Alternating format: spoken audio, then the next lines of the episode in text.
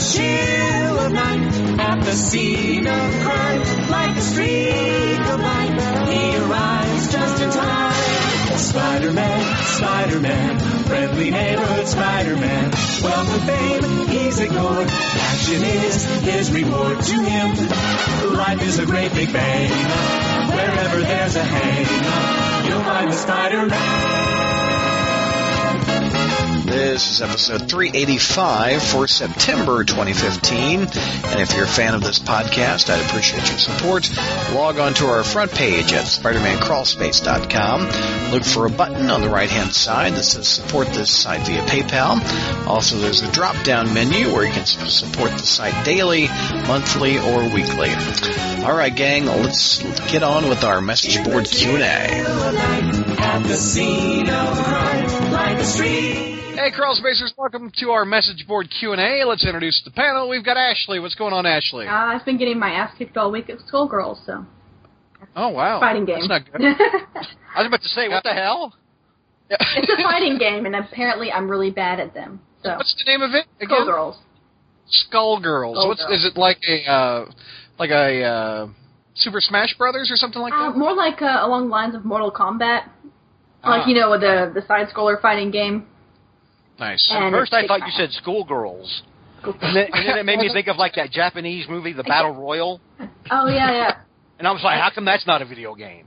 I, I always bite my tongue on it. I just when I'm talking to Jack about it, I'll say Skullgirls. Like I'll say I'll just say Skullgirls is what I always end up saying. So And the other voice you heard was George. What's going on, George? Suck it, Douglas. All right. Nice pronun- pronunciation. I can't even say pronunciation. Let's just start over. Let's. and we have a snort. I love it. And Michael Bailey and Michael McNulty are on the show. This should be confusing. What's going on, you fellows? I, can uh, I just finished a Yuengling and I'm feeling pretty good. A what? What did you eat? A Yuengling. It's a beer. What's the? oh, I, I thought it was chicken. I ate a youngling. Uh, No, I'm not. I'm not like Anakin killing younglings. It's a beer. Yeah, that's what I thought. Uh, still a nerd. What's going on, bud? Well, in the immortal words of the late Rowdy Roddy Piper, I'm Oh. here to chew bubblegum and kick ass. And I'm Yeah. all out of bubblegum. Rest in peace. which is which is better than saying you're here to kick bubblegum and chew ass and you're That's all- true. That's very true. Yes. We uh, we're going to do the uh, listener interaction with this episode. We're going to start with some iTunes reviews, and we're going to get to your Q and A. Uh, we've got two bad reviews. We've got two good reviews. What would you guys like to hear 1st Let's go bad first. Let, us Bad How about we do a compliment sandwich where you have like the good, the too bad, and then the good. Okay, that sounds good. All right. all right. All right. Okay. Uh, this is this uh, was this is the most recent post. It's uh, from a handle called Some Random Spider-Man Fan. Posted on August 11th, five out of five stars. I make my girlfriend listen to this. Is the title? I've been listening to this podcast for a few years now, and I absolutely love it. I love it so much that I sometimes make my girlfriend listen to it with me on the way to work or school. Thanks for sticking with me. The panelists and the host are very knowledgeable, and I enjoy listening to them talk about everything Spider Man related. Some people accuse this group of being too negative, but in my opinion, that's just because this group refuses to call a, a crap gold. This podcast has helped me stay positive about Spider Man, even though the current books have been so poor. Between the Spider history and this, the Friday Night Fight segments, I've been able to find back issues with stories that I find enjoyable, and the reviews and news segments keep me up to date with everything Spider Man related. So that is very nice. Thank you Hey, very uh, much. Some, Hey, Ashley, Hmm? do you make uh, Jack listen to the podcast? he just does it on his own. Oh, that's nice. That's nice. So very nice if he compliments. knows what's good for him. I make him do other things, so it's balanced out just fine. What, what's something he doesn't like to do that you make him do? Dude, really? What- what- Bailey, I didn't mean it like that. But you know what I'm saying. And now Ashley's mom Uh. hates somebody else on the. Not me. All right, let's get the neg- the negativity meat in the middle of this uh, iTunes sandwich. Uh, the he- subject title is "Get Off My Lawn." One- One out of five stars. That's something that J I and Jr. and I have actually said on the podcast. Yeah. Uh, the handle, the person's name uh, is Duo PG God. Uh, I quote, I want to keep this review short and sweet. The host have a great knowledge of Spider-Man history. Is that me? Well, Okay. it's, it's singular, so yeah, maybe it's referring. The the host host have. have. The, The host has. have. Aw. It said The host, the host my have. What red had happened was the host have a great knowledge of Spider-Man history, but the amount of juvenile negativity really prevents any truly meaningful critical discussion to take place. I really enjoy the Friday night fights, but the review podcast pretty much killed it for me. Thanks for your effort, but I'll keep moving. That wasn't sweet at all. That, you said it was going to keep it short and sweet. There was nothing sweet in that, except for the No. Friday night uh, fights part. But you know, hey, you're good on you, buddy. But um, All right, but yeah, get off my lawn. He's not listening anyway, so sorry to lose I you. I guarantee you, he's still listening. yeah, I he's know it. listening. He wants you to hear. He wants to hear his review. He wants to hear his hate. Yeah. as read by the hostesses. Uh, uh, this next one, a negativity middle. Uh, MacGyver, 1970, wrote this one uh, on July 19, 2015. The subject title is "Best Era is Over?" Question mark. What? One out of five stars. I've been an off and on listener for this show for years. Sadly, much like the Spider Man comic has suffered, so too has this show. You misspelled two, but no offense. The once solid panel of reviewers is not present anymore. Must have been a house cleaning. And the newer crew with, quote, I'm not as funny as I think I am, George, and Tolkien, Tolkien, not token. He spelled it like J.R.R. Tolkien. No, he, he left out an I out of, of Tolkien's Tolkien. name. He, he, he meant to say token, but he just did it. He meant to an say L. Tolkien, but he went the Lord of the Rings Yeah, way. he was I wrapped So don't- it was like a failure on like several levels. I thought Yeah. he was, wait a minute. I thought he was talk, referring to Ashley, isn't he? He is. Well, he, he is. Yeah, I the way he actually pronounced talking. I ha- I haven't gotten to it yet, Mike. Hold on. All right. And quote to- Tolkien. I don't know anyone but got this job because I'm a girl. Girl. They know. I'm really. the gigs up, guys. Yeah, the, they're not as good as the previous group. Oh well, nothing lasts forever, and it's okay in all caps for long vacations or a break from the tired old Q and A like this show we're recording right now that we get over and over. This used to be a four star, but past year it's a definite one star material. Wow. One. I've done the same. It's like there's a correlation. Yeah. What? What, Mike? You get the feeling that when he was typing this, he was like playing "Don't know what you got till it's gone." Yes, probably. One out of two listeners found this review now I want to. I, I take umbrage with this for two reasons. All right, Number one, it. Uh, he he has a point when he says I'm not as funny as I think I am because I'm actually way the fuck funnier. I've had that confirmed by science. That's- Um, second of all, I hate your blatant sexism. Ah, yeah. Yeah, And I that that that's like Yeah. not cool on several levels. I mean, it's I- just basically Someone assuming that that she was brought. I mean, you you would put it out there that you wanted a female voice on the show, but that isn't the only reason you brought Ashley in. You brought Ashley in because she's very well spoken. She's very intelligent. She brings a fresh perspective to the material because she's not as uh, involved with it as George and, and Brad were. So to say that, I, I mean, it, usually when I read reviews like this, you know, you take it with a grain of salt because you know somebody's bitching about something they get for free, and Yeah. that that kind of bothers me. But when you when you attack her because she's a woman and assuming that she's only here because uh, you know that she is female, is it's wrong and it's offensive. Yeah. And if she was awful, she wouldn't be here. And I like Ashley, and I like what she brings to the table. I need to hire you. Hence- I need to hire you guys to write my cover letters for me from now on. so please hire Ashley for any position that you have available. Sincerely, Brad Douglas. There you go. Uh, You're a professional. I like I'm like a middle middle management somewhere. So your your your recommendation will carry more weight than mine will, sir. You've been going to the gym more, so you have less weight than I do. I'm trying to catch up going back to the gym, Mike. Good, good on you for going to it, by the way. I appreciate that. Uh, let's see. The best era is over. Oh, Danny, the ultrasonic player. No, you, we read that one. Did we do that You, one? you want to go back to the Yeah. uh, great podcast by Nikki Smooth, the one that you skipped over earlier. Oh, oh, oh, sorry, sorry, sorry, sorry. I, I got my sandwich order out of order. Nikki Smooth, I like that name. July 30th, 2015, five out of five stars. Great podcast! Exclamation point. Quote, I've been wanting to get into Spider-Man more and more through the years, but never could afford to get comics due to family situations. And looking to get all the information I wanted about the comics and our favorite wall crawler, I gave this podcast a listen at the beginning of the summer. I fell in love and listened to every single one of the podcasts. My God, oh man. my god. Wow. 380 episodes. you that, poor wow. bastard. You poor ba- And he's finally caught up. And yes, I started collecting now too. Thank you for helping my love for Spidey grow, and I look forward to listening for a long time. Keep it up, Brad. You're corny. Keep it up, Brad. You're corny, but so am I. Jr. Go to bed. It's past, I'm sure it's past. I'm sure it's past six. Wow. And the rest of the group, Oh. keep up the good work. Eight thumbs up. Wow, my Ah, eight thumbs, thumbs, 'cause spider. He, Oh. he, Aw, he must have uh, been he must have been raised by like a, a nuclear reactor or something. he's Yeah, got that's what I was thinking. I was thinking it was like a deformity, and then Ashley, br- you know, Ashley brings it back home and is like, "No, this is what's going on."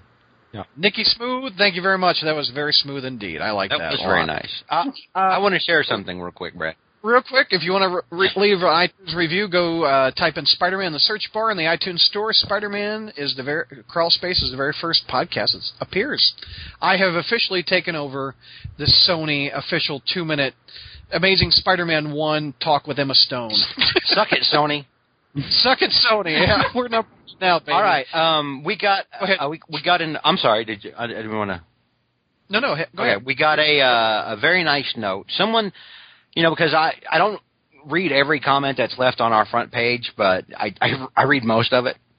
You know, and occasionally you know things will slip by, but somebody actually uh, put a, a note for us uh, or a comment up on the on the staff page, but for whatever reason the staff page doesn't show comments, so it was sort of like in a comment limbo. And Oh, what, really? what drew it to me was because I saw that somebody had posted on the on the staff page, which is horrendously out of date. So, so I went into Suck it, Behrman. so I went in and I looked at it, and it was from uh, Friendly Neighborhood Spider Lady, Nice. and and I sent her. A, she left her email, and I and I uh, Google mailed her, and I told her, "So I'm going to read your comment on the air because I, I think people need to hear it." And you know me, I mean, I'm I'm somebody who's always laughing about Spider Gwen and all that, and Silk and everything else, right? But I wanted to read. Uh, I wanted to read her comment uh, from the other side of the aisle, so to speak. Okay, and she said, "I love listening to the podcast and look forward to updates. Your website is an awesome resource for Spidey news and other good stuff. I love Spider-Man and have since I was a little girl." Anyway, I did want to let you guys know that I absolutely love the Spider Gwen series. No, I'm not on Tumblr. I love the. she actually said she put it in parentheses. I love the colors and the art style and the writing. Music is a huge part of my life, and I love to see that uh, that it's a big part of her life as well. I really love the character and universe they're creating. Just wanted to let y'all know that there is at least a little bit of a fan base that exists outside Tumblr. Nice. So that was uh, that was another. It was just a yeah, it was another nice note. But I, I thought that was important to read here, since especially for me, since you know, because I saw that and I was like, you know, I'm I'm I kind of poo poo it a lot, you know. So. and it totally slipped through the cracks. I didn't even see that one. I know. Very nice. It's important to see stuff like that though from time to time because you know I, I think you know you can kind of get I don't want to say you get lost in negativity because I, I'd like to think that everyone on this call you know when they're criticizing uh, the books or whatever we're reading or whatever that we're we're not doing it just to be a hater. We're doing it because we actually have general beefs and we try to articulate that. But you kind of forget sometimes I mean, and, and I'm kind of going through this with Superman right now, that there are people that are genuinely liking something that you don't like and like it for like, you know, a, a really personal reason. And when you read that, I think it gives you just this other perspective. It doesn't change your mind necessarily, but it gives you like, okay, it's not just group, you know, the hive mind saying this is cool or whatever. This person feels something personal about the material, and I like hearing about that kind of stuff. Yeah. It's Good it's point. important to note uh, also that you know with a lot of the negative iTunes reviews and people out there saying, "Oh, they're negative, they're negative." We you know we wouldn't be working like this and giving up so much of our spare time just to bitch about something. Mhm. Yeah. We we all love the character, and we love the we love you know Marvel. We love Amazing Spider-Man. We just want things to be better. Yeah. And you know, I mean, it's there's there's it's it's like it, it's no different than sports. Like I'm a Cowboys fan. I'm right? sorry. Exactly. And, and I took a I, I actually took a vow before last season, um, and I said I will not follow the Cowboys. And I love the Cowboys so much that I, I cannot bear to see the way Jerry Jones runs them anymore, and I will not follow the Cowboys until Jerry Jones is dead. And so, and then last year they actually had a, a fairly good year. Didn't watch a bit of it. I'm sticking by my principles. I'll I'll watch them again when when Jerry's dead, when he's gone, when the man no longer draws breath. Um, but you have a lot of, fa- you know, it's it's it's a truism. You know, you've got you've got two different sets of fans. You've got fans who are willing to be critical of something, who are willing to look at something honestly and be critical about, you know, and look at it, you know, for for you know its its faults and and everything else, and talk about that. And then there's other fans who, no matter how shitty the team is, are like, oh, that's it, we're going number one this year. This is it, Super Bowl, baby. You know, and and and they don't tolerate anything that's not like that and it's I, I was talking to another friend of mine about that this week about how actually similar sports and and and, and comics fans are. Oh God, yes. and it, well it's just funny because you know a lot of comic fans hate hate people who follow sports and hate sports. They'll, they'll call it sports ball and make up all kinds of name about it. I'm like dude you, you the two of you don't have to exist in completely different worlds. Trust me it's fine to cross over. But um i'm sorry go what were bailey I was about to say, you, you tell me there's any but any difference than somebody dressing up as their favorite superhero or anime character, and some dude painting his body whatever color or whatever team he's going and going Or to. wearing- there, there, there's no difference in that. right. Or wearing a jersey with somebody, you know, with a player's Yeah. number and name. Exactly. Well, So- there's a there's a place where that is there that's like that where you have that kind of nice marriage between sports and comics, and Did that you is say- the place and that's the place I write for, which is fansided.com now. So Oh or, lord. or Dragon Con, where it, Wow. it's, it's Labor Day weekend, so Saturday you have all of the college football fans mingling with all of the Dragon Con attendees. mhm. oh man. Wow. it's gonna be like a scene in Anchorman with a news crew. No, meet. actually, here's the thing, and, and, and No. to, to kind of key off what something that George just said, most Yeah. of my friends that I know through Dragon Con and all that are all insane college football fans. Mhm. Yeah. So there is more crossover than you know. I think they're that, that they're willing to give credit for. I'm not a huge follower of sports, but I like football and I like boxing, uh, and a lot of that comes from watching it with my dad growing up. But I, I think some comic fans, and I'm not trying to come down on them, but I think some of them, you know, were shoved in so many lockers uh, or made to feel inferior that they just develop this giant malignant chip on their shoulder.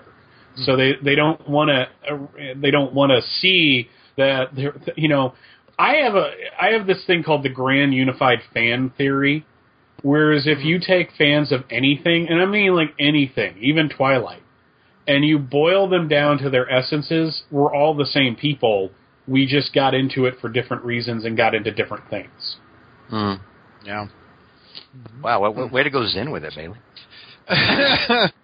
All right, let's get on with the message board questions. Uh, Zipline from uh, somewhere rejoicing at Final Fantasy VII's remake. Okay. What? That's yeah, they're, specific. remake, they're remaking That's- they're remaking Final that's- Fantasy VII. That's his uh, Yeah. location. They just announced it at E3. Yep. Yeah, there, there are some people very, very happy about this. Oh, absolutely. Uh, oh, this first question aimed at anyone. Uh, DC Animation is now adapting The Killing Joke. This makes me want to ask why we haven't seen Marvel adapt famous stories like Kraven's Last Hunt into an anime movie. Mainly because DC has a better direct-to-DVD animation studio than Marvel does. Historically, la- last uh, last couple Justice League movies have like sucked so hard they have their own event horizon. But uh, I, uh, I I think uh, sorry, Justice League War was terrible. Oh, yeah, I, it I think it's just Mar- Marvel and DC kind of have to. I don't know what it is. I don't know if it's you know it's like the yin and the yang. They all they, they have to they, they have Yeah. to operate on different levels. There was a time where Marvel had really good TV shows and DC had great movies, and there was a time where Marvel you know in, in the '90s you had the closest eclipse of the two with the animated stuff. Uh, you know I prefer Batman the animated series, but I see why Spider Man was so popular. And I think now DC movies aren't doing as well, but they had a history, you know, since 2007 of doing these fantastic animated films. And Marvel didn't. You know, they had the thing with Lionsgate that had Ultimate Avengers, which wasn't all that bad. Uh, Ultimate Avengers 2, which wasn't as good as the first one. The Iron Man animated film, which was basically, I think, some writers from the old G.I. Joe animated series, you know, getting together again, because it was literally him going and getting five different things from Iron Man was like bad to the point of being insulting. Yeah, uh, Doctor Strange I never saw, but It's good. af- after that, you know, they they had like good movies, but it, it wasn't on the DC level. Like Young Avengers was actually really good. Uh, Hulk, Hulk versus was amazing. yeah, They- Hulk yeah, versus- Hulk, Hulk versus Oh, was good. They also did a Planet Hulk uh, film. Uh, yeah, and that was they- actually really good too. Yeah, Yeah. I think that those are on Netflix too. hmm Yeah, they are. And uh, yeah, because I mean, I was I'm, I B- Bailey just brought up the same point I was going to make that they actually did Marvel did used to do the animated uh, direct to DVD movies under, when they were under Lionsgate, but since the Disney acquisition, they stopped doing them for some reason. So No, they still do them. They're just crappy and under the radar. There's Captain America and Iron Man. There's Hulk and Iron Man. oh, Yeah, they're, they're on But Netflix, the main and then there's thrust is the television series through Disney XD because you Yeah, have like, that's right. like two solid hours of And Marvel awful, too. animation. Now, that's not to say that a Kraven's Last Hunt animated film wouldn't be, because I think it would be. In fact, I think at some point Graphic Audio is going to adapt the novelization that came out. And if you guys haven't uh, heard the graphic, the Spider-Man graphic audio thing, "Drowned in Thunder," which was based on the novel of the same name, I really recommend going out and listening to it because it's it's it's insanely well done. Like anything graphic audio does is insanely well done. Mm-hmm. But I, I just this isn't where Marvel's head is right now in doing mm-hmm. animated properties based on their comic books.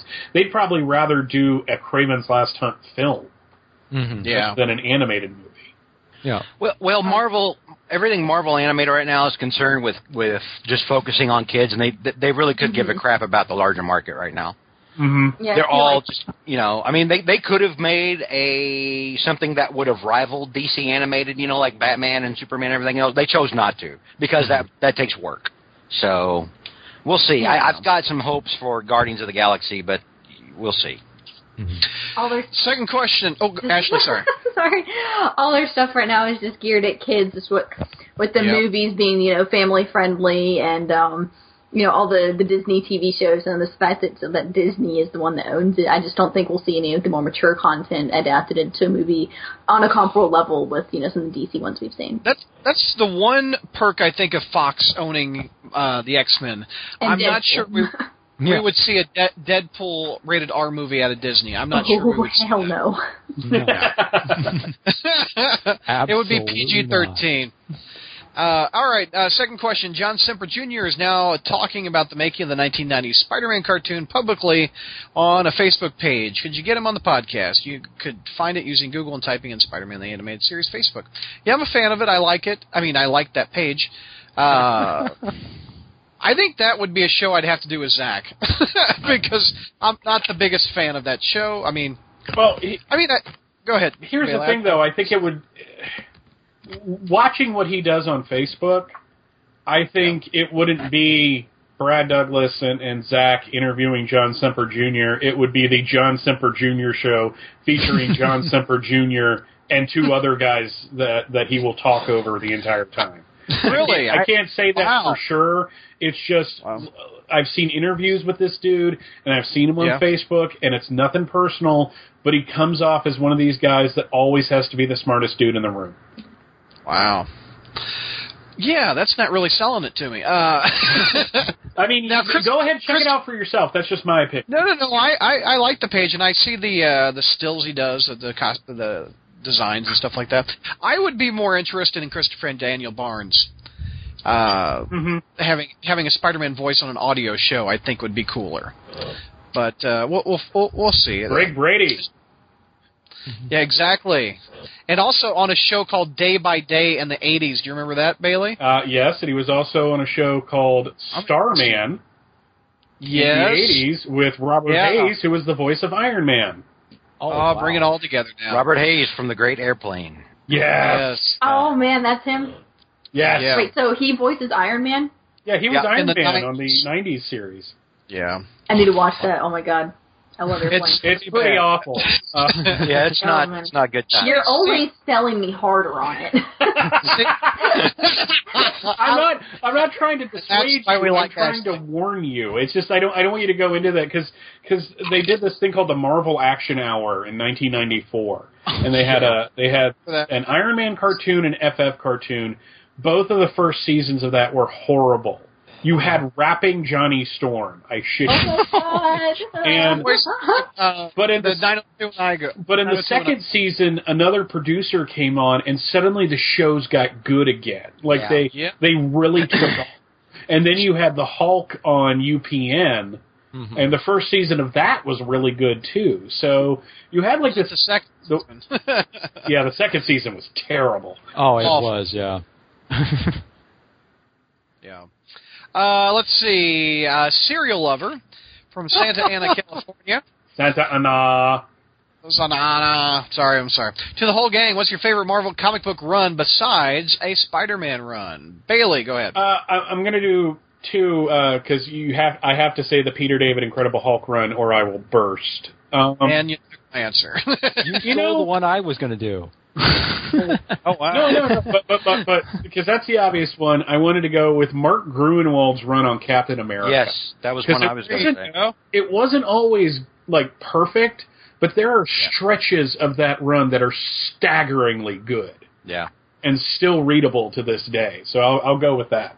One of my favorite things uh, from back in the day was uh, was Gruenwald's Squadron Supreme, the original, that twelve issue limited Mhm. series, just fantastic. The one that was like after he died, they uh, they printed the trade paperback and used his ashes in the ink. Such That- yep. Simmons. Yeah, uh, Ashley, what's your answer? Um, given my relatively limited experience with comic books, I'd have to say, in recent memory, my favorite is the first five issues of Miss Marvel with um Kamala, Miss Marvel. you can't be on the show anymore, Ashley. Suck it, George. Hey, Ashley, did you, uh, do you play any of the Lego games, Ashley? I'm playing the the Marvel one right now. Okay, Jack and I the got that next- on Steam. The Avengers one, she's going to be in it. Oh, Kam- um, Kamala, really? Kamala, Squirrel Girl is going to be an unlockable character. They, they they just recently announced a bunch of new. They're delaying the game to add new characters, Huh. and it That's- looks like I it's know, going to um, be really good. the new Marvel show is coming out. I can't remember what it's called, but it's involving the Avengers and everything. Kamala's going to be in that. That's going to be her first TV appearance. Yay!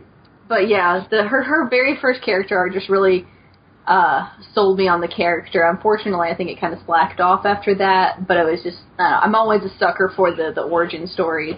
I love seeing where they come from and how they start becoming who they are. And um they just really sold this one home for me. Bailey, what was your? I mean, uh, Michael. Well, Bailey took my uh, Peter David Hul- Incredible Hulk run when he was with the Pantheon, so I'm going to go with um, the uh, Chris Claremont and uh, John Byrne's uh, Uncanny X Men, specifically during the Dark Phoenix saga um, and through uh, Days of Future Past. You know, Yeah. I mean, I mean, obviously, I didn't read this those when they those issues came out, but I read back read those back issues, and they were just, and they still they they still hold up today, and there's a reason why practically every X Men story pretty much references those two and almost as a kind of a reiteration of those of those comics now. so that's um I mean because they're both I mean they're both really you know they both really stand up really well and they had very you know very great character arcs very you know just very dramatic and very very excellent art art all around. So I mean you know Yeah. Yeah. Um, I I can't use Spider Man, huh? No. Well, I'm gonna s- I'm, and I'm not gonna use Peter David Hulk because it's already been said. Uh, I'm gonna say John Byrne's Fantastic Four. oh that's run. a good one. Yeah. I like that run a lot to give the Fantastic Four a little bit of love in this month, which they need. uh, Dee Dee's Wow, wow. So I don't get to answer at all. Just just suck it, George. Yo, Yep. you said right. nope. no. No, I, I don't get to share my two cents here. All right, I'm sorry. Wow, I feel I'm I so feel so unloved right now. All right, hug it out, hug it out. All right, much better. Okay, well, uh, most of the of the great Marvel runs have already been made here, uh, and you guys took a lot of the examples I was going to give. With Marvel, it's hard to nail one down because there's been so many.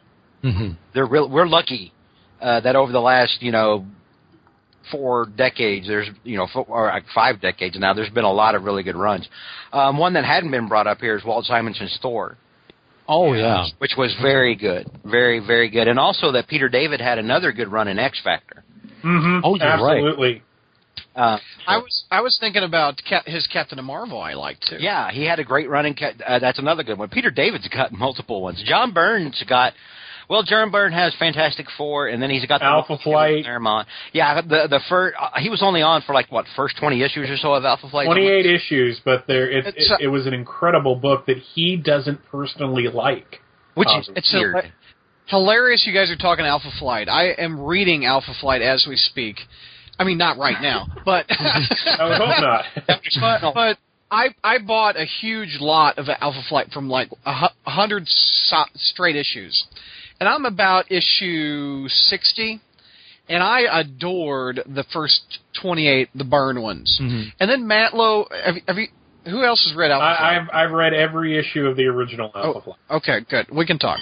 Uh, Let's I, I, I, and I, I thought Mantlo started solid, but it, and I'm I'm like two issues away from 66, which is his Swan Marvel or comic book song. I guess he doesn't get another comic book. well, there's Writing gig after for this. that. Yeah. yeah.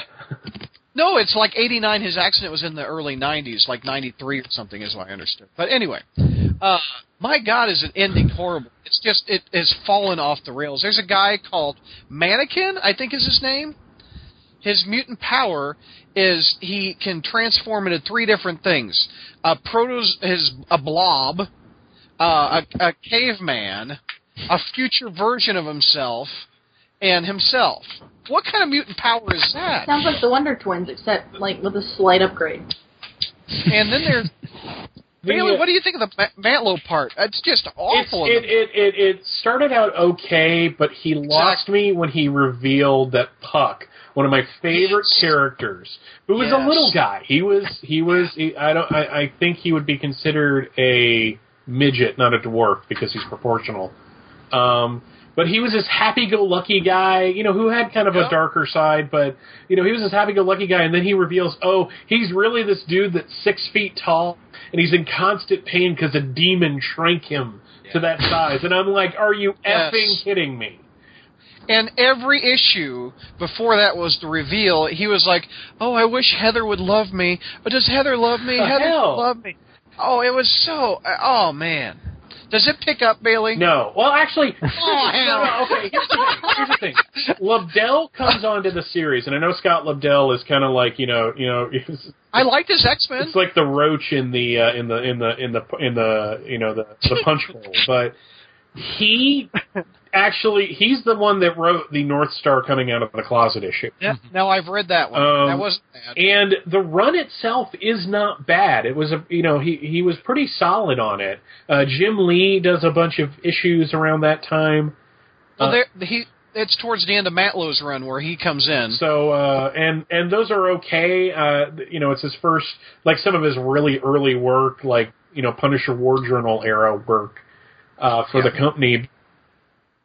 Then right towards the end, it just meanders again. Unfortunately, it's just it was a book that started off strong, had a really interesting. You know, John Byrne had a team book where the team wasn't together for most of the issues exactly. and you know first 12 issues it was like two issues with snowbird you know two an issue with puck and, you know two issues with like heather and then the big thing in you know the season finale in, in issue 12 and then instead of focusing like individual issues on one character he he would split up like plot lines throughout the Yep. next year and it was really interesting to see him do it so uh, i love Yeah. that book I, I the first p- half of it I adore. I just lo- I love that art. That '80s Byrne art is just awesome. I uh, I also All right, mention let's- a couple of wh- others. Wh- Whoa! What the hell happened I'm to sorry. George? I'm sorry. I'm back. There you I go. wanted to mention a couple of others real quick. Uh, the Stern run on Avengers. Um, Uh-huh. Yeah. first run on Avengers is a classic. Um, also, Steve Englehart and uh, Stearns, uh, they both had different runs on uh, Doctor Strange were really good. So, and america huh? Uh, What, Bailey? and captain america Yeah. and and uh, Waid's Daredevil. That's a recent one, but I like Waid's Daredevil a lot. Uh, DD uh, Booty Shorts is the handle right. from. Uh, Speaking of Daredevil, lo- that's what made me think of Waid's Hey, Daredevil. hello. The location is Chef Ramsay's Hell's Kitchen. Oh, That's Uh, number first question. I started collecting a little over four years ago, and in my experience, the low number issues and the key issues always seem easier to find, with people always listing them on eBay or other online shops. Living in Oahu, in Hawaii, hey. I, I have access to only three comic book shops without paying for a plane ticket, hotel, rental car, etc. So the dollar bins are actually the hardest for me to find since no one lists them online, and no one comes to Hawaii looking to sell comics. Which issue or issues of Spider-Man were the hardest for you to find? Uh, I have an answer right away as you guys think about it. Issue, I, I for the longest time, I had a con- complete run from number Amazing Spider-Man number 22 to current, with the exception of number 37. I never could find a copy that was in good shape and that I could afford, etc. And it was in the last five years I finally bridged that gap and I bought issue number 37. Anybody else have a, a an elusive Spider-Man find that they were never able to find? I've always gotten lucky with mine. what about you, Bailey? uh, pretty much. Wasn't it 300? No, Wasn't well, it 300? No, 300 was hard to find at a reasonable price. Okay, you could find it, just didn't want to pay it. So it's just Yeah. like, hey, that's three hundred dollars, and I'm like, hey, no.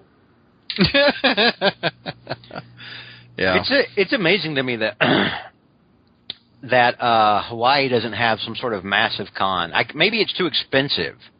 It's Out. it's kind of expensive to get out there. hmm It's expensive, yeah, but I mean, it, it seems like like if you're like a con- if you're a writer or an artist or you know something like that, it seems like you'd want to go to Hawaii. Hell yeah, you would. You know, I feel bad that to learn Hawaii doesn't have something big like that. Still a nerd? What do you, any elusive comics for you? well, not necessarily. I've lost comics um, that have just seemed to have during the process of moving that have By, just by lost, do you mean sold for drug money? no, not sold for drug money, but but What'd you lose? Um, Something let's see. I lost. Let's see. Um, I lost a copy of uh, Amazing Spider-Man 350. I've also lost a copy of uh, Todd McFarlane's Spider-Man number 12, which was the cover, which um, which is kind of like done up with like with the uh, where Spider-Man is in the black costume, but it's like in the like he did like one stuff. no Morbius. Wait, story. wait, wait. Yeah. 350 isn't that Clone Saga? Ah, no, No, that's I actually the uh, have- Erik Larsen. Uh, Okay, Doom. okay. Yeah. Yeah, I think I have. Yeah, because I mean, there there was a few. There was quite a few of them. I mean, there was that. There mostly they were kind of like almost like anniversary almost issues and their stuff. That um, I think I might have had a. I think I might have had a copy of 375 too. I'm not. You know, this is 375 somewhere. Um, but mainly there's just a lot of you know a lot of some kind of semi. Back in the 90s, they were considered collectors items, but they were just a ve- you know. But either my brother got a hold of them. He was a comics collector too, and he resold those, or they just got lost. You know, somebody borrowed them and never brought them back. So, Yeah. you know, that's one of George, anything anything you're you're missing that you never were able to find? Uh, uh, no, except for I, I don't have any anymore. By the way, I finally sold the, the last of my comics. Um, I sold. Uh, I don't know if Bailey, if you'd heard this or not, but you know, because I've been out of work for so long, I finally, you know, was looking at my comic collection. Like, I got to pay rent, and um, and so you know, I started selling all my stuff. I was down to. Remember, I told you that uh, that all the stuff that was image that you bought in the '90s is like herpes. Yeah. You're just you're just stuck with that. Um, that was you sold your image that was literally all that I had left Oh, after after working with uh, my comic shop up here, and uh, and so I was like, I, I I I've got a choice. I can these can sit there and continue to devalue, and you know because there's millions of them out there, nobody wants them, uh, or I can just drop them all off at half price books. So I dropped them off at half, price books. Everything I had that was image, and I wound up getting like 150 bucks for it. Whoa, It's not bad. there you go. Huh? It's not, There you go. It's not bad. It's not considering. bad. So and and the the guy that was buying all my stuff felt for me. I mean, we we talked about it a couple of times when he was like, "I feel for you." Me, and I told him, "So I'm basically just going to have this around forever, like herpes." And he was like, "Yes, this is comics herpes." and he was like, "If if you find somebody who's thirsty enough for it, you know, good luck." He was like, "But." You know, if if you need to get if you need to move them, he was like, you should probably go to Half Price Books, and that's what I did, and uh, I got a little scratch for it. But no, I've never had problems finding something. I've always been able to find uh, whatever I've been whatever I'm I'm looking for. That that There- reminds me of that reminds me of a friend of mine who actually had a collection of Deathblow because he seriously thought that they would that that comic was going to be as big as Spider Man or Superman. We all thought And- that in the nineties. Yeah, well, yeah, yeah, and so he's just had a whole collection of this stuff, and he was trying to get rid of this stuff too. but- Half Price Books, if they have them up there. Yeah, I, I don't have a half price book, so I would get some rid of some of my stuff. Uh, there's uh, real quick. There's one other book that I have on my want list on my comic shop, and I forget what the title of it is, but it hardly ever I get an email for it. And it, I think it was like a giveaway in one of the local newspapers. I think maybe Texas. Where uh, during the early '80s, it was a uh, Spider-Man and His Amazing Friend comic, and it's it's. Is it the one where they were at the, the state fair with the X Men? Or was it the No, one where they I- were I- they were at the Texas or uh, Texas Stadium with the Cowboys? I don't know. I, I don't remember what what the specific title was, but it was just like one of those free giveaways in a newspaper. And I, I was like, I'd like to own that because I love Amazing Friends. Because I had those two and I sold both of those. I need to go to half price books. Uh, no, I mean, I uh, second those, uh, question. I sold those to my comic shop. well, somebody snatched them up for me. That would have been funny if I would have bought your book. That would have That been have funny. been funny. Why do we need a middleman? You could have just sold it to me. Uh, uh, second question. Uh, I guess I'll direct this at Ashley since she's the only one to ever mention dressing up for conventions that you know.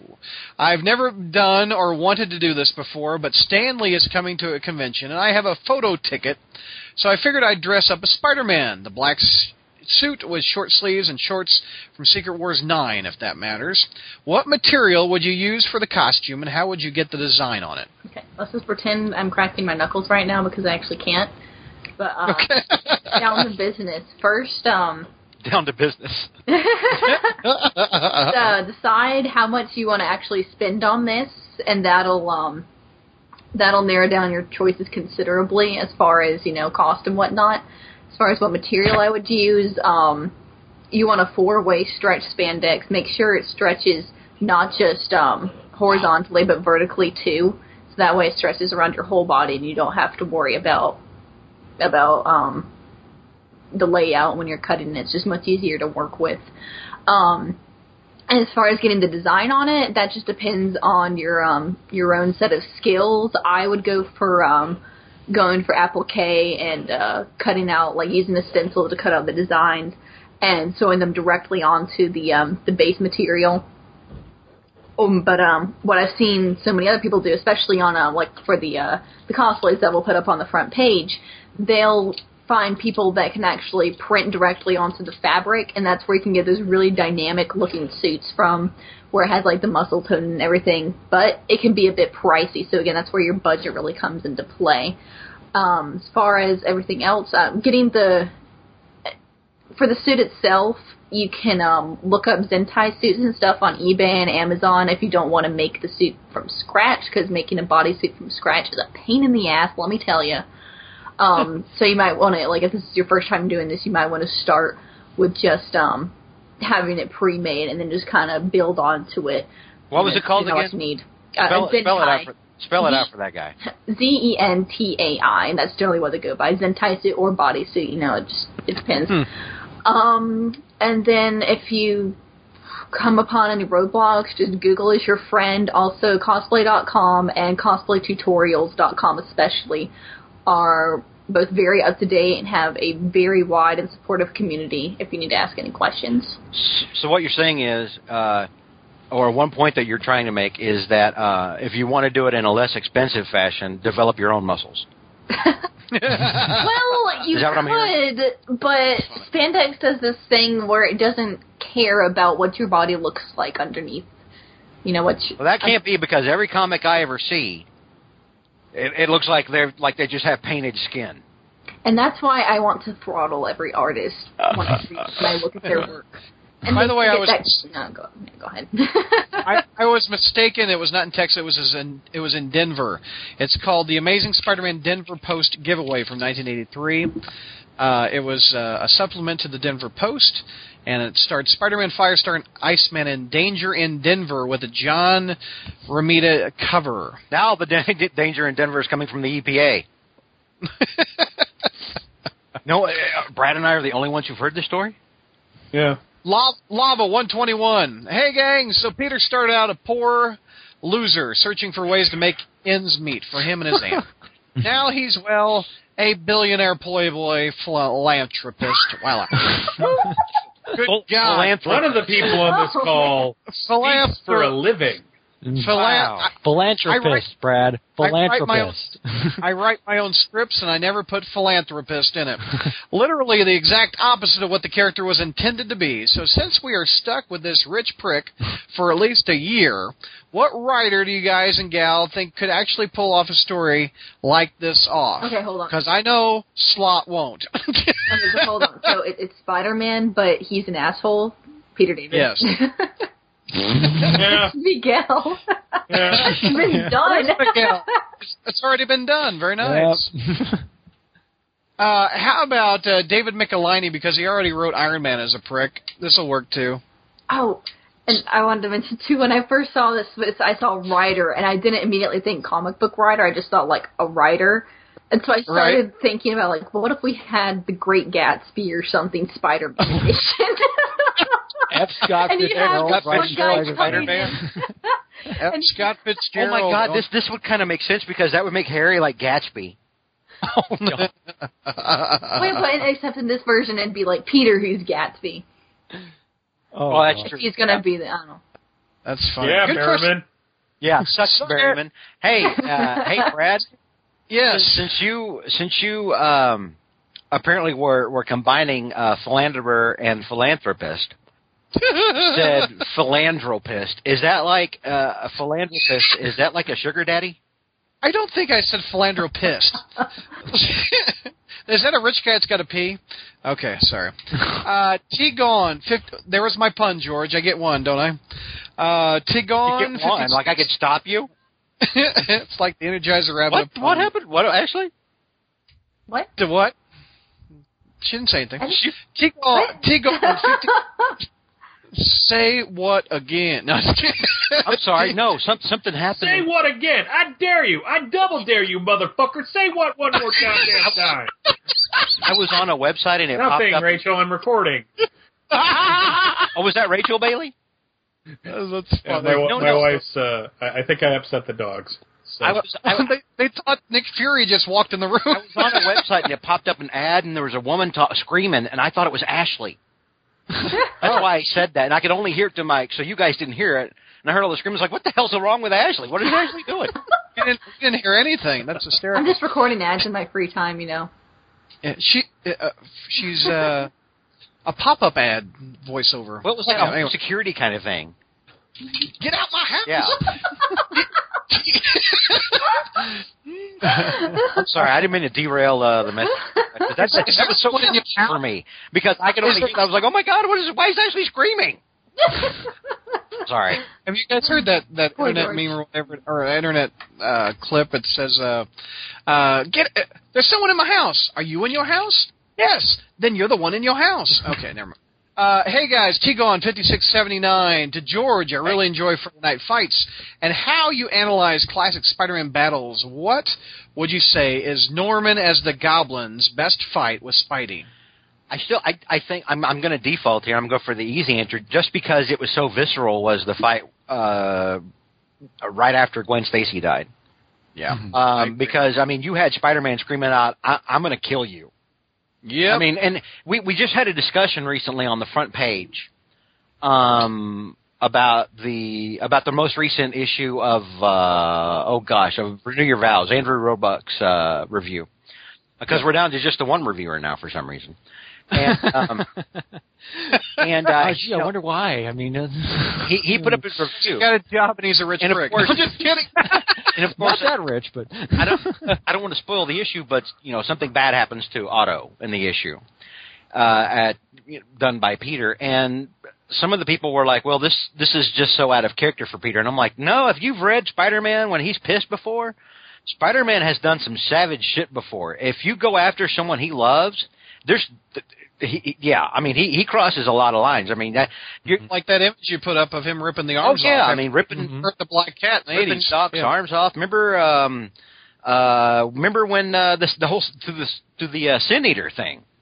Mhm. Oh You know, I mean, Peter Peter can freak out every now and then. You know, and and this is why I'm always uh, talking about how people aren't prepared for this. Sometimes, like they bring that side out of Spider-Man now, and they're like, "Oh shit, it's on! This guy's going to kill me or something." Mm-hmm. Th- Yep. That makes perfect sense, though, when you really think about it, because you know the main reason he is Spider-Man is because you know he didn't save his uncle, or he feels responsible for for Ben's death. So it's easy when he's kind of like you know stopping muggers or whatever. You know that, Yeah. that that that's quips and he messes with them and he webs them up. But it's just like anytime someone gets close to him, it's a reminder of what he didn't do, so that it would make perfect sense that that's when he would lose his shit. Yeah. Yeah. So I'm gonna. That's my answer. My answer for that would be uh, the fight right after Gwen died because if if Norman hadn't killed himself, I mean Spider-Man kind of held himself back there at the end, but I mean he was close to it. I mean that's as close as he's ever just come to straight up murdering somebody. Yeah. Mr. Bailey, in the vein of the TV series, if Bruce Banner was working at Camp Crystal Lake during one of Jason's killing sprees, would the deformed mongoloid human version of the indestructible zombie version of Jason fare better against the Hulk? Wow. By the way, I I enjoyed the Chapter 1 show you just did with Andrew Andy Le- Leyland. Okay, first, uh, thank you for that. That was uh, a lot of fun for Andy and I to sit there and pleasantly complain about 12 comics for like three hours total. Um, okay, so we're going for the TV series. So, sir, I'm, I'm going to say this in the nicest way possible. Would have been David Banner, but whatever. Uh,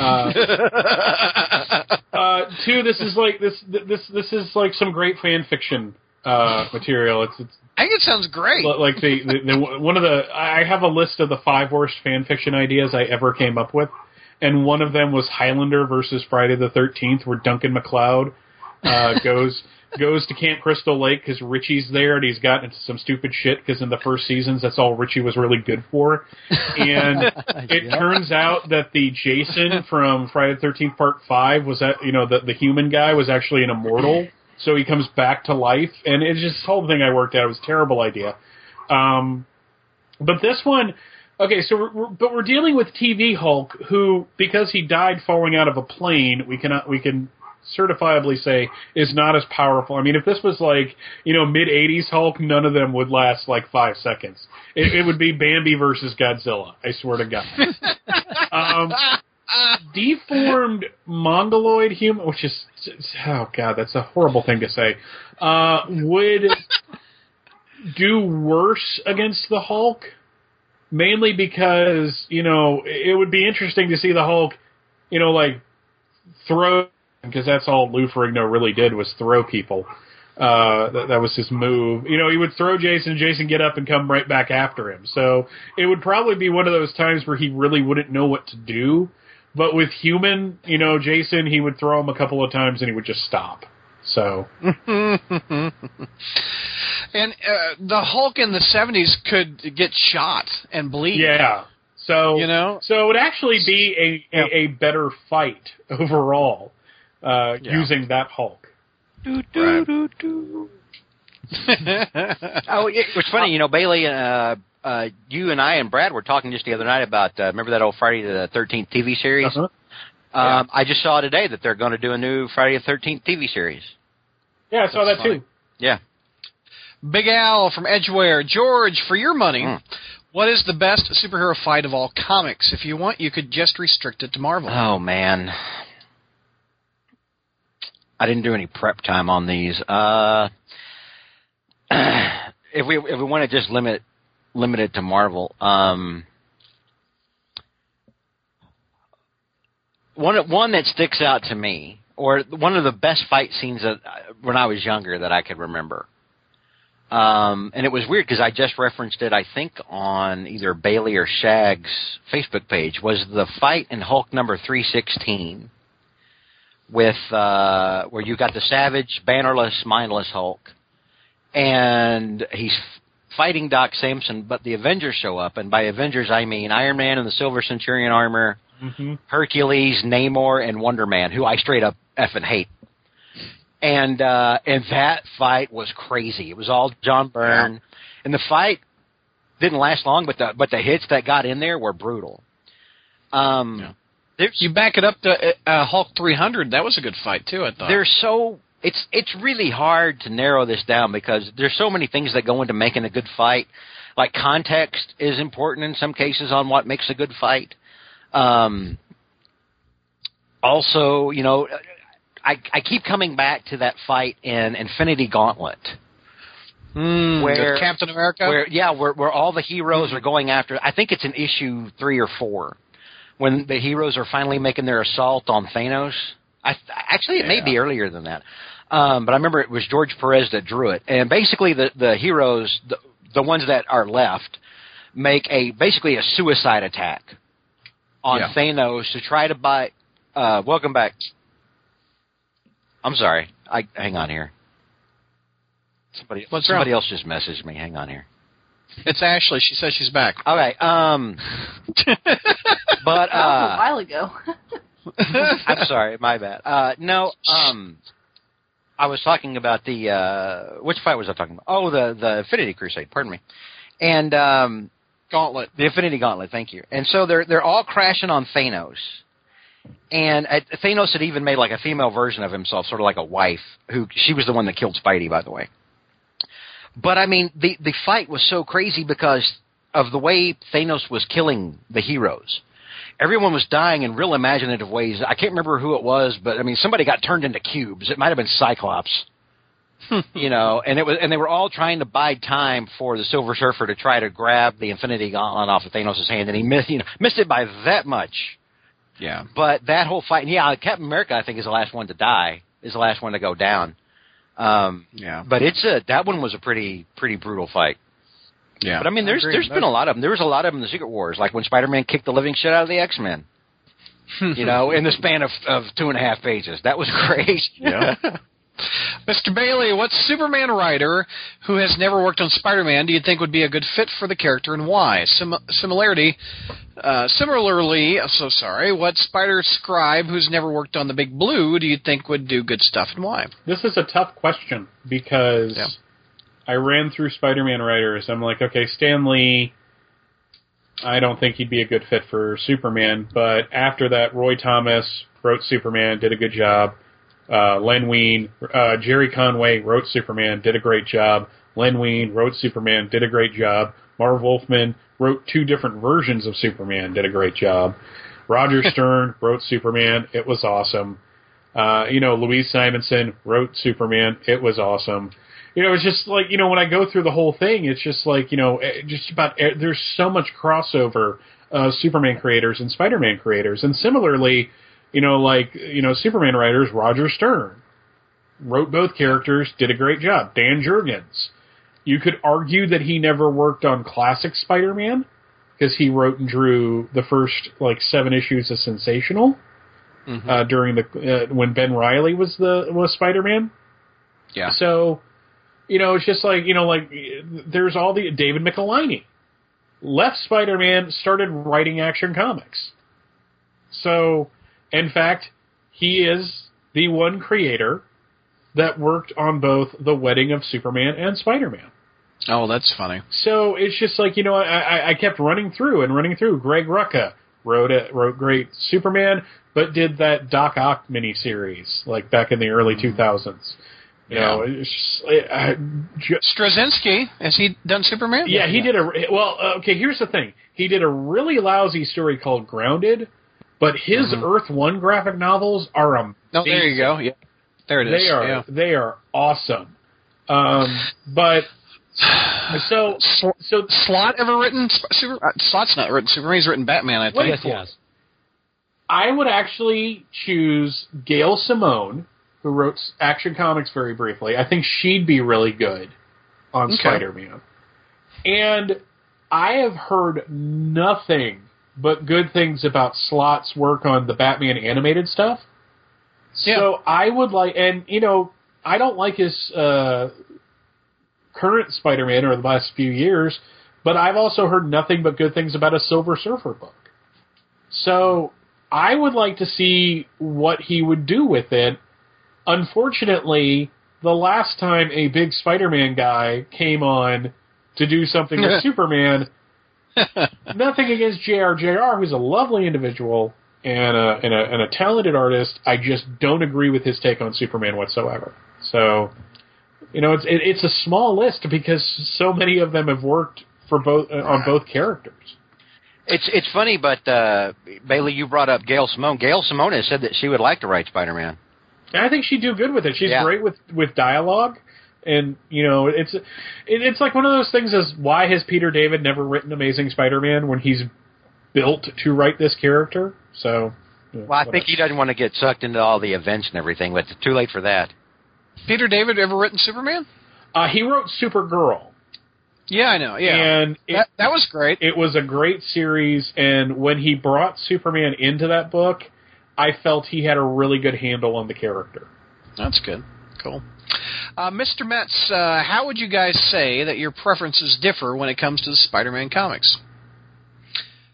I I prefer more grounded Spider-Man instead of space adventures, or he's in the negative zone, or he's teaming up with the Silver Surfer. I like him street level crime kind of Spider-Man comics.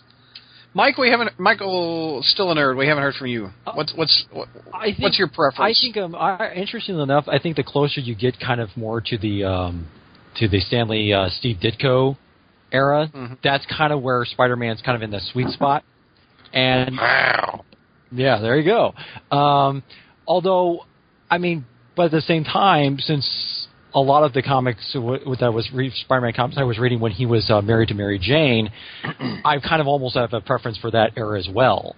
Um, Yeah. Because I mean, even though I kind of understand that some people take objection to that to that period because it was just for a while it was just Peter, Mary Jane, and Aunt May, and barely any other supporting characters. Um, so it's maybe it's just maybe so either one of those two for me would be my personal preference. So No. Yeah. Uh, are there any particular stories that you'd like to see adapted into the first Marvel Comics universe Spider-Man film? Sounds like they're going Kraven. Yeah, that's kind of the ru- that's what they're the rumor going They- around is that the- Kraven's supposed to be. They're They thinking about Kraven having their villain or something. They just started writing the story. They I know. I know. I know yeah. it's click it's clickbait, but clickbait. that's what's going around. That's what's it's going clickbait around. because someone related to production ordered it off of eBay or no Yeah. off of Amazon. Amazon, yeah, they, Literally, they- that's they- how the they rumor were, they were getting Cra- Because somebody they were ordered getting the- back Kraven's Last They were Hunt. getting Kraven's Last Hunt on, on Amazon, so therefore that must mean that they are going to do a Kraven movie. So Uh, just as bad as when we say, "Oh, hey, you know, uh, Spider-Man's costume revealed," and they use a piece of deviant art from 2012,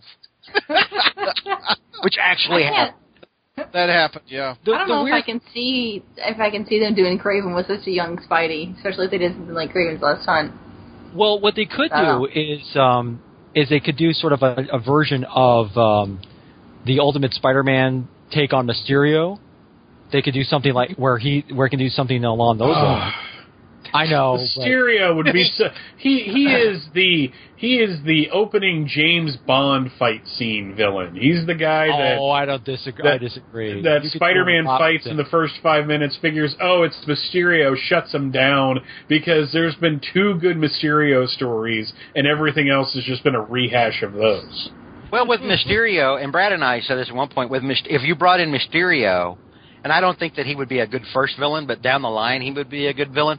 Um, you could actually have reappearances of all the uh, of a lot of other Spider-Man villains who aren't actually there. You know, Yeah. um, but also. Um, I don't think they're going to do Kraven's Last Hunt just because. I mean, think of what we know of what of what everybody has said about the tone of the movie. It's very John Hughes esque. Does does Kraven's Last Hunt really feel like Sixteen Candles to you? He, he's he's he's the freaking uh, assistant principal in, in in the high school, and if- Peter is stuck in He's- detention. He's Jeffrey Jones from uh, Ferris Bueller's Day Off. Oh, yeah, at least at least it's more at least it's more interesting than the first rumor with the, of who were supposedly the villains were going to be, which was Ver- was I- the Vulture and Scorpion. Yeah. Yeah. If they'd have Kraven in the in the movie, I guarantee you they can't help themselves but to bury him. oh, absolutely. Uh, bury Spider-Man, and he has to dig his way out of the grave. Yeah, they'll You- do that. I guarantee Yeah, you that I, image. I don't hear one more, you know, OMD playing in my head over that scene. You know, oh, you know. I don't hear the '80s John Hughes soundtrack in my head when I'm when I'm seeing that scene. Don't Lock- you Forget about me. Lockdown from that real small down with uh, the Big Heart in Illinois. Uh, hey gang, hard to believe it's August and we're celebrating another great year for the Crawl Space. It's our 17th birthday anniversary. Thank you, Lockdown, Ryan. Uh, first question, with Miguel O'Hara working for Parker Industries after the title relaunches in October, are you hoping to see a great relationship written by Peter David between Miggy and Peter, or do you think David will be restricted to how he can use Peter Parker in 2099 due to Slott writing the main title? I'm hoping Peter David wants to keep Miguel as far the hell away from Peter as is humanly possible. Yeah, I agree. Just keep Miguel, let Miguel be the focus in his stories, and let it be because really, when when Peter David wrote those uh, uh, Spider-Man 2099 stories for you know the all 12 issues, uh, they were better than what we were getting from Amazing Spider-Man. Since Miles Morales is going to be handling a lot of Peter's Rogues Gallery after the all new, all different Marvel launches, according to Bendis, what fights are you looking forward to, and who would you like to see Miles go up against? Superior foes. That you know, I'm just flat out going to say that the superior foes of Spider-Man. I have Miles go up against those guys. Um, I hadn't heard this before. Hmm. I, he's already fought Norman. I, maybe he'll see a different version. I don't know. Uh, let's Well, he see. fought the the ultimate jackassy clone, not the real He- Norman. the Hulk. Hulk He fought fire Hulk, throwing the Hulk, Hulk Goblin. Goblin, yeah, yeah. not- which Bendis loves, which is unfortunate. I know. And technically, he's fought Mysterio also. So Oh yeah, he's fought the re- the six one six Mysterio, Mysterio. yeah. How does that Uh, work? Where Mysterio keeps go, going? eh, eh, Is it related to Marvel Zombies? What? You're talking about when Mysterio was going back and forth between the six one That was the and Spider-Man miniseries. Yeah. He found a he found a portal. Mm-hmm. But I thought like, didn't that already happen with like Marvel Zombies or something like that? Wasn't Marvel Zombies and like wasn't it like some sort of like way stop between them and us? Them and us? The Ultimate Yeah. Universe and six one six. Them and us? What the hell? the, the Marvel Zombies were discovered by Ultimate Reed Richards in the Ultimate Fantastic Four book. And that's how Marvel Zombies came about. It was just an alternate world. Uh, Aziz, uh, location, the proper union. Uh, question: Spider-Man dressed as Dare, Stri- Spider-Man dressed as Daredevil at least twice. Once in the Daredevil trial story by Bob Gale. Another is when Ana Kravinoff captured Vin Gonzales, thinking he is Spidey. How many heroes dressed up as Spidey? Prowler. Yeah. You got yeah, Prowler, Yeah. Daredevil, Johnny Storm probably at some point. Didn't. Iron Fist do it once? Yeah, I think I think Alfred so. did because he dressed up as everybody else at one point or another. So Wait, uh, Batman's Alfred? yes, Batman. that, was, that was the joke that fell completely flat. So. Wah, wah. Mattie Franklin dressed up as Spider-Man. Oh yeah, the Byrne Chapter One era. Yeah, Jonah. Uh, Jonah dressed up as Spider Man. Yeah, Flash Thompson, also, if we're not counting superhero. Yeah. Doctor Doom abducted him. Yep. Well, well, he's specific. He says how many heroes dress up as Spidey. So Oh, yeah. Well, Flash Thompson's kind Flash of is, Flash is Venom, dude. there, that works. I, I guess technically. uh, Bruce Banner ever dress up as Spider-Man? Well, there's Spider what? But that's Yeah, but that was Not- Peter getting getting hit with yeah, uh, that doesn't work. with something, which is actually a fun little issue. Yeah, Glad they made that action figure. yeah, me too. Uh, Mary Jane? all on a Well- cover. No, no, in Annual Twenty. Yeah, but she didn't actually dress as Spider-Man in the in the actual story. And she's not. e- And she's not really a hero. She didn't dress up. She is in my book, damn it. Okay. Black Cat. yeah, Black Cat been uh, dressed up as Spidey. And yeah, she actually just did in the the Guardians team up. So Oh, really? Well, I haven't read that one. That's there We're going to cover it later. Here we are. All right, Web Century with your damn scary avatar of Doc Ock Have you his seen that Avatar, Bailey? yes. mercy. He's Uh, a good Every guy. time I close my eyes and I wake up screaming. Yes. God, that avatar. yeah, I bet He's I bet you at like Dragon Con or Comic Con or somewhere, someone's gonna eventually see this and end up cosplaying this. no, no, no. Yeah, and that's and that's when we Don't give them any ideas, Ashley. No, no. I won't be giving them help with that. That is, that is when we as a community have to come together and collectively decide that there is something that is a bridge too far. On, on on a recent message board uh, question uh, episode, somebody actually asked if we'd cosplayed, and I and I admitted that uh, I was building a suit like this. So Bailey, you're saying no? I, I, I, I, no. What I'm saying is, if we see it, we need to put a stop to it. But this is my dream. Yeah, yeah. yeah Can't you that's- respect my that's- lifestyle choices? Yeah, I, I think you've. in- All right, let's- No. I am one of the most accepting people on planet Earth. If you dressed like this, I would take you outside and smack you repeatedly after I put some goddamn clothes on you. Well, it's ironic because his first sentence that he writes is "Mr. Bailey, goddamn!" exclamation point. George, that's all he says. Bailey, he's just happy to see him. Uh, probably with anticipation of getting smacked outside of DragonCon. Uh, George, Doctor Strange question, like always. What did you think of the, the the Defenders, led by Strange, and why do you think it wasn't a success like the Avengers, despite having some names like Strange, Hulk, Silver Surfer, and Namor frequently throughout its run? Um, Ran 152 issues. It was that was a good run. Yeah, but from 125 on, they they were basically it was a whole different team. Hmm. Uh, Silver Surfer wasn't really in there, but all that, he was in there for like the first year, and then kind of kind of said, "Well, I, I got uh, I got some shit in space I got to do," and uh, kind of just took off. But no, um, the reason was, uh, and uh, these were mostly written by Steve Englehart uh, with art by uh, Sal Buscema, by the way, our pal Sal yeah. um, was a lack of villains. You can, I can ask you to start naming Avengers villains, and you could probably name a shitload of Avengers villains. I could name, you know, I could say, give me some good X Men villains, and you guys are probably going to list off a shitload of X Men villains. Same with Spider Man, same with Daredevil. The Defenders kind of hobbled bad guys from other places. It was a very, it was like a patchwork kind of array of foes. Um, oddly enough, the well, the Wrecker made his debut in Thor. The Wrecking Crew made their debut in the uh, in the Defenders, um, which was an interesting story. but for the most part, they fought a, a just a haphazard collection of bad guys. You remember, Brad? Remember we talked about that one story uh, from Spectacular, that art theft arc. Remember where uh, you got the gal with uh, who doesn't have a head, and she was wearing, you know, she's Oh, yeah. got like the Yeah, yeah. red ball for a head, and the red ball Yeah, was yeah. holding that old man's head. The old man was Chondu the Mystic, uh, and you got that guy with a gorilla body and a human head. Well, Yeah. um, the Headmen, that's what they were called. They, they two of them make an appearance uh, in the Defenders at one point. You know, before all that, uh, all that stuff. Uh, other Defenders villains were like Egghead.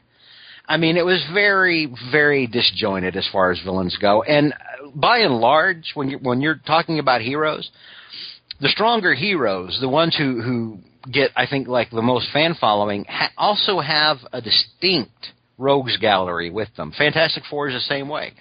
Um, because a lot of times, you know, what what helps define you as a hero is who you fight and why you fight them.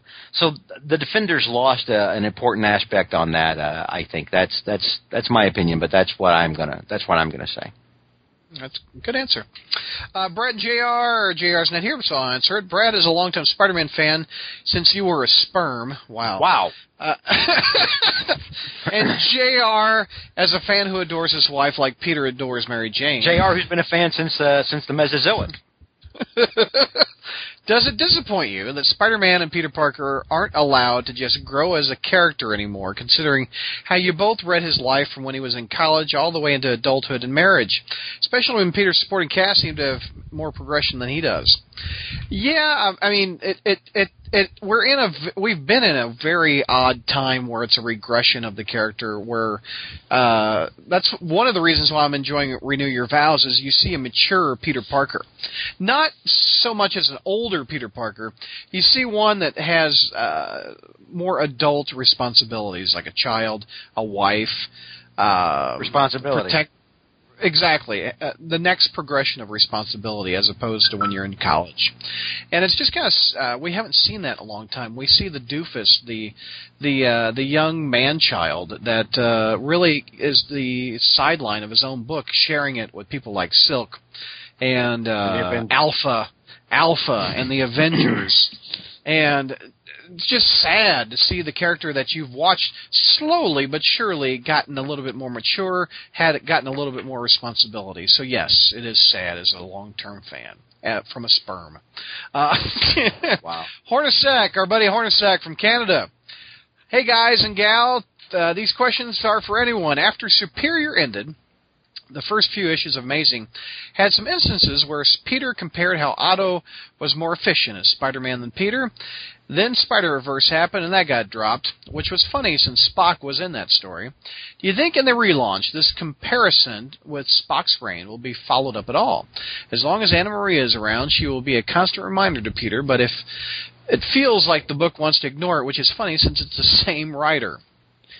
I don't. Th- I I kind of have the feeling that Slott is going to deliberately kind of com- do continue to, to do uh, comparisons between Peter as Spider-Man and Ock as Spider-Man, especially if I think, as we talked about on an earlier podcast, why what we think uh, how Peter Parker Industries became such this global uh, company. If it had something to do with um, Otto's own inventions, and specifically the nanotech machines, and how that could be that could sort of play into this idea of maybe a potential return of Doc Ock somehow. So The, he, there's no guilt felt for the man that he killed. no, Which uh, there's the, what was that character's name? Um, um, you've got the massacre, Massacre. and also uh, and also uh, Spencer, and I think uh, yeah, he killed the was Spider Slayer. Yeah. killed, killed the Spider Slayer Yeah. too. So no, no no mention of guilt for that. So Mhm. uh, no responsibility. No guilt over that. having a degree he didn't earn. That's that was, right. That was my third point. And, and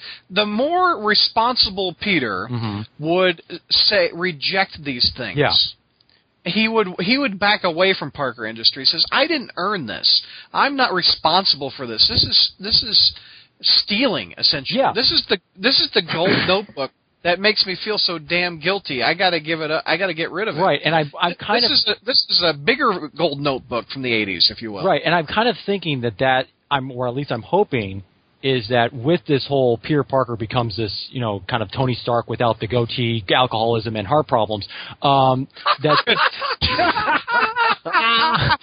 um, I'm kind of think I'm Bravo. I'm, I'm Bravo. kind of guessing that this is that the point of this is that Peter will be reminded of the fact that he did that he didn't earn anything uh, anything that he uh, any of the where he is Well, now I was hop- because with if especially if there is a re- somehow Doc Ock does return. Uh, I was hoping at the since it was the end of that last volume and Parker Industries was in shambles, the next logical step would to be to feel remorse or to go on. I didn't expect, oh, we're going to build it back up bigger Well, than that. Dan Well, I- Slott's notebook of fan fiction is more important than your logic, Brad. so sorry. Sorry. Isn't it a, is it a gold notebook filled with fan fiction? Who fiction? knows? Did did Slott get this from the Beyonder?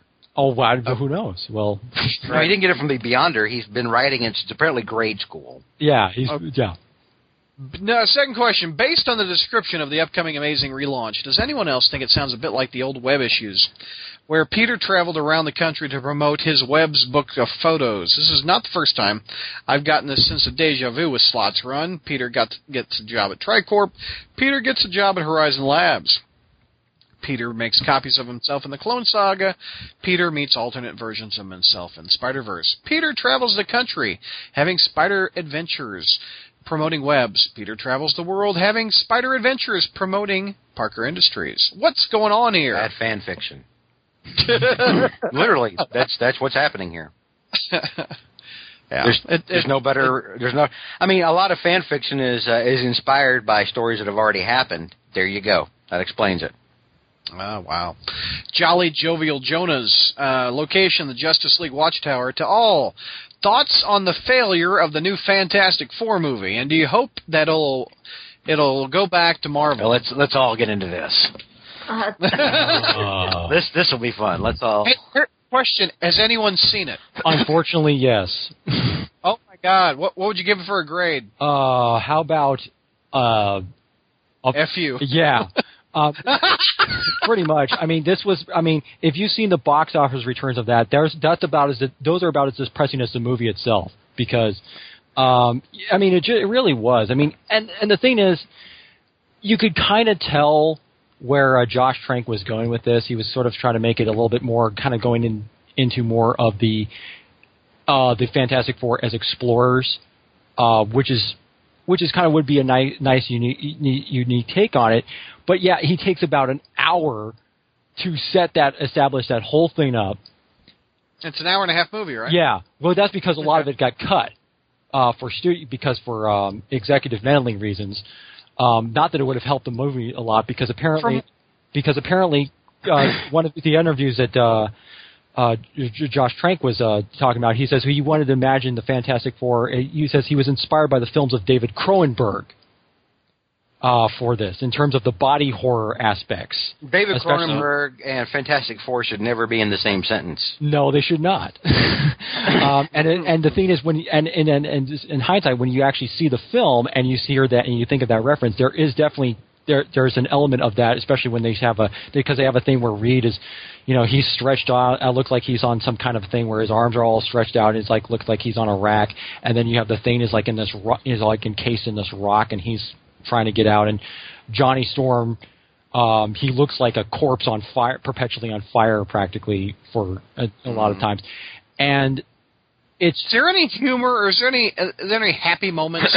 not really the closest thing that they get to humor wise is when uh, Victor Von Doom, before he becomes Do- Doctor Doom, mentions something about how the world is worth isn't worth save you know like this world isn't really worth you know saving stuff, and then and then Sue Storm goes, "Oh, there there you go again, Doctor Doom," you know, nudge nudge, wink wink kind of thing. oh lord. Yeah, I mean that's. Oh, and also there's a point where um, the beginning's okay because they try to kind of show like the, the you know Reed Richards as a kid trying to develop this uh, teleportation machine, and it kind of Yeah. reminds me of a little bit of the. I don't know if you ever guys remember the film Explorers. Yeah.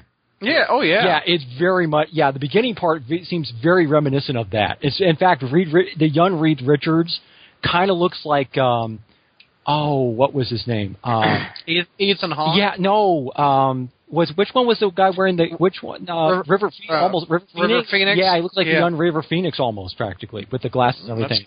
cool. Um, that was actually one of the best parts of the film. Um, but yeah, they also they also try to inject some other humor too with the fact that the night before they go into uh, towards uh, to uh, Planet Zero, that's the name Not, of the planet. not, That's what not negative zone. no, that's what the that's what the uh, planet is essentially is. It's a negative zone. But they the night before they go, the um, uh, Doom, Reed, and Johnny decide to get drunk, and um, they're all going thing, and so they just invite Ben, and Reed calls up Ben, and he says, "Hey, you want to come along and go on this uh, trip and everything?" Because so they get you know they're- that's about as close as to humor as this film gets, and it's just it's just a I- mess. I mean, Uh, what are your thoughts? Do you think they'll sell it back to Marvel? No. Anyone? no, they're not going Well, to. they, they, Do you think they- that- they've I, do you think- I wish they would because Do you think we the next step is? I think the next step is to put it uh, the X, some X Men. They've already come out and said that they're not going to sell it back to Marvel. Of course, uh, very famously, uh, you know, uh, Amy Pascal at Sony had once promised that's uh, that's Yeah. you know that Spider-Man would never go back with Marvel, and, and technically they didn't, but technically they did. yeah, Um, but uh, I I don't yeah I think they'll try to cross them over with the X Men at some at some point rather than uh, than give them back to Marvel. See, this is the thing. I don't think I don't think Fox has learned from this.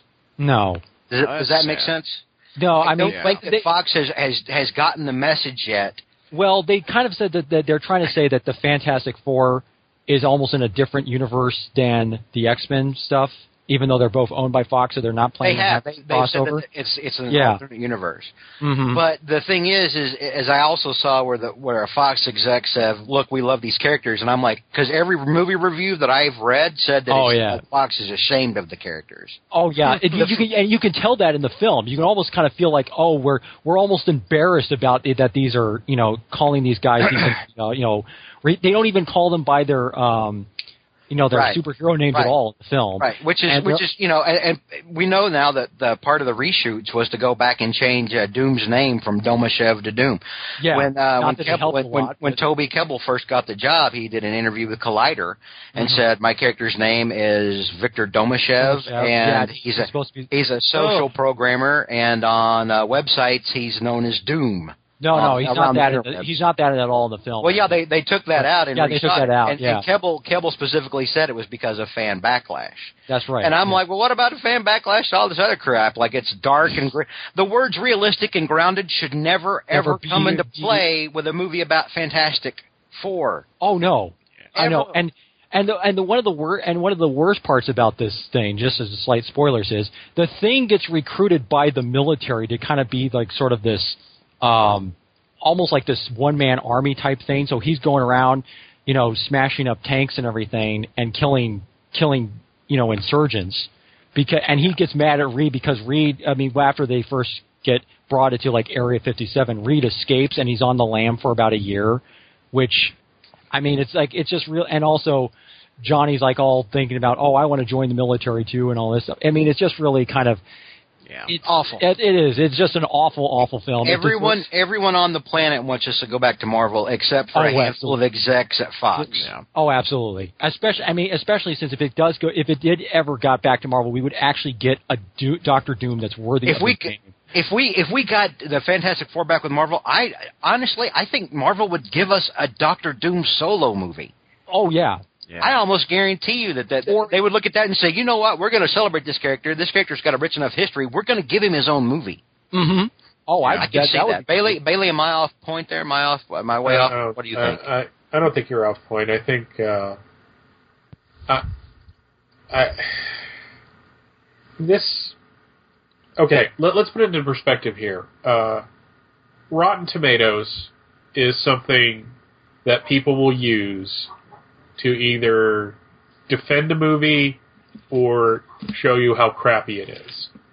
And because Rotten Tomatoes is, is judged by movie reviews, I sometimes, well, not sometimes, most of the time, I don't really put much faith in it because movie reviewers, with the exception of uh, of a few of them, mostly people I know, because I don't want to offend them and get them mad at me and have them defriend and block me on Facebook. Um, uh, most movie reviewers that aren't fans are, you know, are up their own ass, basically. You know, they they they don't. You know, it's it's like back in the '90s when you would read the People magazine review of a movie that was terrible. You knew you were going to go and enjoy that film. So, but when a movie gets a lower Rotten Tomatoes score than Batman and Robin and Howard the Duck, yeah. there is something really wrong here. This is a property that is like a blank check for merchandising, for getting kids into it. It's just like four people with fantastic powers doing crazy shit. You know, Yeah. and, and and going to the negative zone and and, and meeting and meeting Galactus and, and, and fighting Annihilus and Blastar the Living Bomb Burst or whatever Yep. and every time they develop it's it's like when you go the Roger Corman produced one is the most faithful adaptation of the Fantastic Four Yep. ever. I mean, Yep. seriously, Doom looked better in that film than Yeah. he did in either of the, the the Fox movies. And here's the thing. I like most of Fantastic Four and Fantastic Four Rise of the Silver Surfer. Uh, I thought they nailed the Johnny Ben dynamic. Uh, I liked Reed Richards for the most part, even kind of like Jessica Alba. Uh, Silver Surfer was just stunningly brought Yeah. to the screen. yes. But yet, there, you know, when I got up after the first Tim Story Fantastic Four film in the theater, I looked at my wife and I looked at my friend. I was like, "That is the best television pilot Marvel has ever produced," because it felt Yeah. television. It felt like Tim Story was making a television movie. I'm like, no, you're you're making a big budget Hollywood film. And to everything I've read about this movie, everything I've read about what what Josh Trank wanted to do with it, it's like at some point you got to get somebody in this in, in these meetings that when someone says I don't want to do what they did in the comics, that is when you say, well, it's been very nice meeting with you. Get the fuck out of my office. Because every time Why are we doing it? Why are we doing it if we're not trying to adapt or make it? because Hollywood gets it into our head. I've been really thinking about this lately. Yeah. People who make movies are ins- eh, most of them are insanely talented, but their entire life is about doing the same thing but from a different perspective. You know, mm-hmm. you can only write so many girl meets boy, boy meets girl, boy has some terrible thing happen to him, and this is a Nicholas Sparks movie. I mean, you, there, there's only, you know, you look at, I mean, swear to God, you you could edit all the Nicholas Sparks movie trailers together, and it, it they're all the same. Yeah. I, I just, I've actually, I- I, think I, there was a YouTube video that actually did that. I think. So when they get these things, the first thing they want to do is either they want to make it more realistic because they don't trust the audience to to want it's it's like the Ang Lee Hulk film. It's like okay, he's been ex- his father experimented on him, and then uh, then he was hit with these nanobots and gamma radiation, and that's why he turns into the Hulk. When really all we wanted was him to get hit with radiation and him to tear shit up. Because science. I mean, who, this is why the Edward Norton and, and and more importantly the the Mark Ruffalo version of the Hulk has done so much better because it doesn't get in, it doesn't bore you with why he is the way he is. It just gets right into the action. And they look at the Fantastic Four and they say, okay, they're a family, I get that, but let's do this in a more realistic way.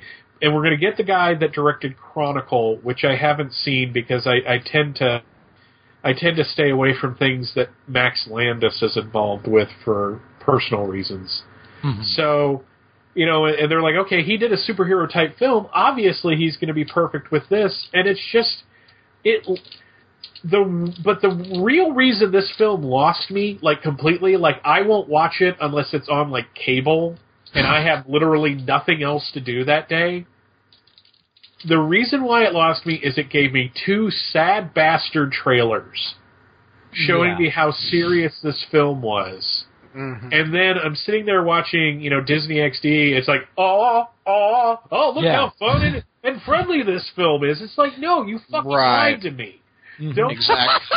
yeah. exactly. Yeah, yeah. That's and and you can tell because they deliberately did that because they realized, oh crap, these this these trailers make the film look really depressing. We got to make it look like it's fun and exciting, more more so than it is. And then of course when you see the film, it's like, oh, it really is as dull and Depressing, depressing, yeah. and and boring as those uh, dark and brooding trail first two trailers were. So, but yeah. What What's really funny about this is that right before the movie came out, Miles Teller came out and did an interview, and he was like, you know, these he was trying to downplay expectations. He's like, you know, these things don't really do well on uh on Yeah. sites like Rotten Tomatoes and shit like that. And I'm like, really? Because all the Marvel movies do. Mm-hmm. Avengers was like 92. I think Guardians of the Galaxy was like 91. Hang on, what is Captain America? Hang on, what is Winter Soldier here? Let's look. Oh, it's That's in the nineties too. Yeah. That's gonna be Yeah, Winter Soldier, uh, 89. Yeah, you're right, Miles. You're right. No, like 60. Let's get on to uh, the other question uh, from Jolly Jovial Jonas. I got Amazing Spider-Man number 123 at a bookstore for a quarter, in uh, pretty good condition. Have you ever gotten a comic for a great deal that you that if they knew the value would have been so much more? I got the um the first issue of Spider-Man 2099 in like mint condition for a buck fifty. There you go. That's I think that's cover think- price, isn't it? Um, it was it was in the back issue, so it was all fifty percent off. And I think Jack and I Nice. looked at the value. It's like eighty bucks. Whoa. I- I've, I think I've said this uh, story before, but it might be new to a few folks. When I was probably about seven or eight, uh, my mom uh, took me to a comic book convention, and uh, this college kid was broke.